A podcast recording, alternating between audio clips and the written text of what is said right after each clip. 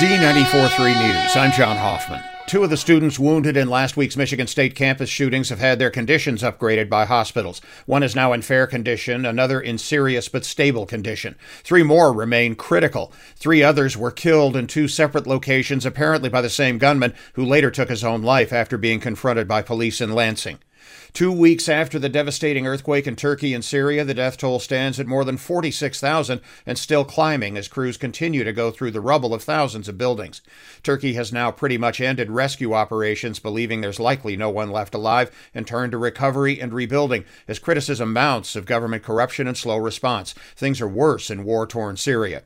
Former President Jimmy Carter has entered hospice care. His grandson says the 98 year old Carter has decided to forego further medical intervention and spend his remaining days with wife Rosalynn and family in the Plains, Georgia home they built in 1961.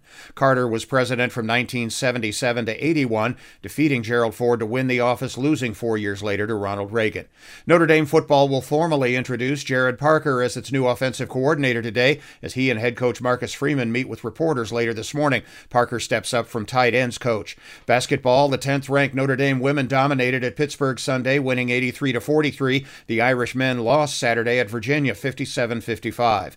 In the Big Ten, Purdue over Ohio State on Sunday, 82 55. Saturday, Indiana edged Illinois 71 68, and Michigan down Michigan State in Ann Arbor 84 72.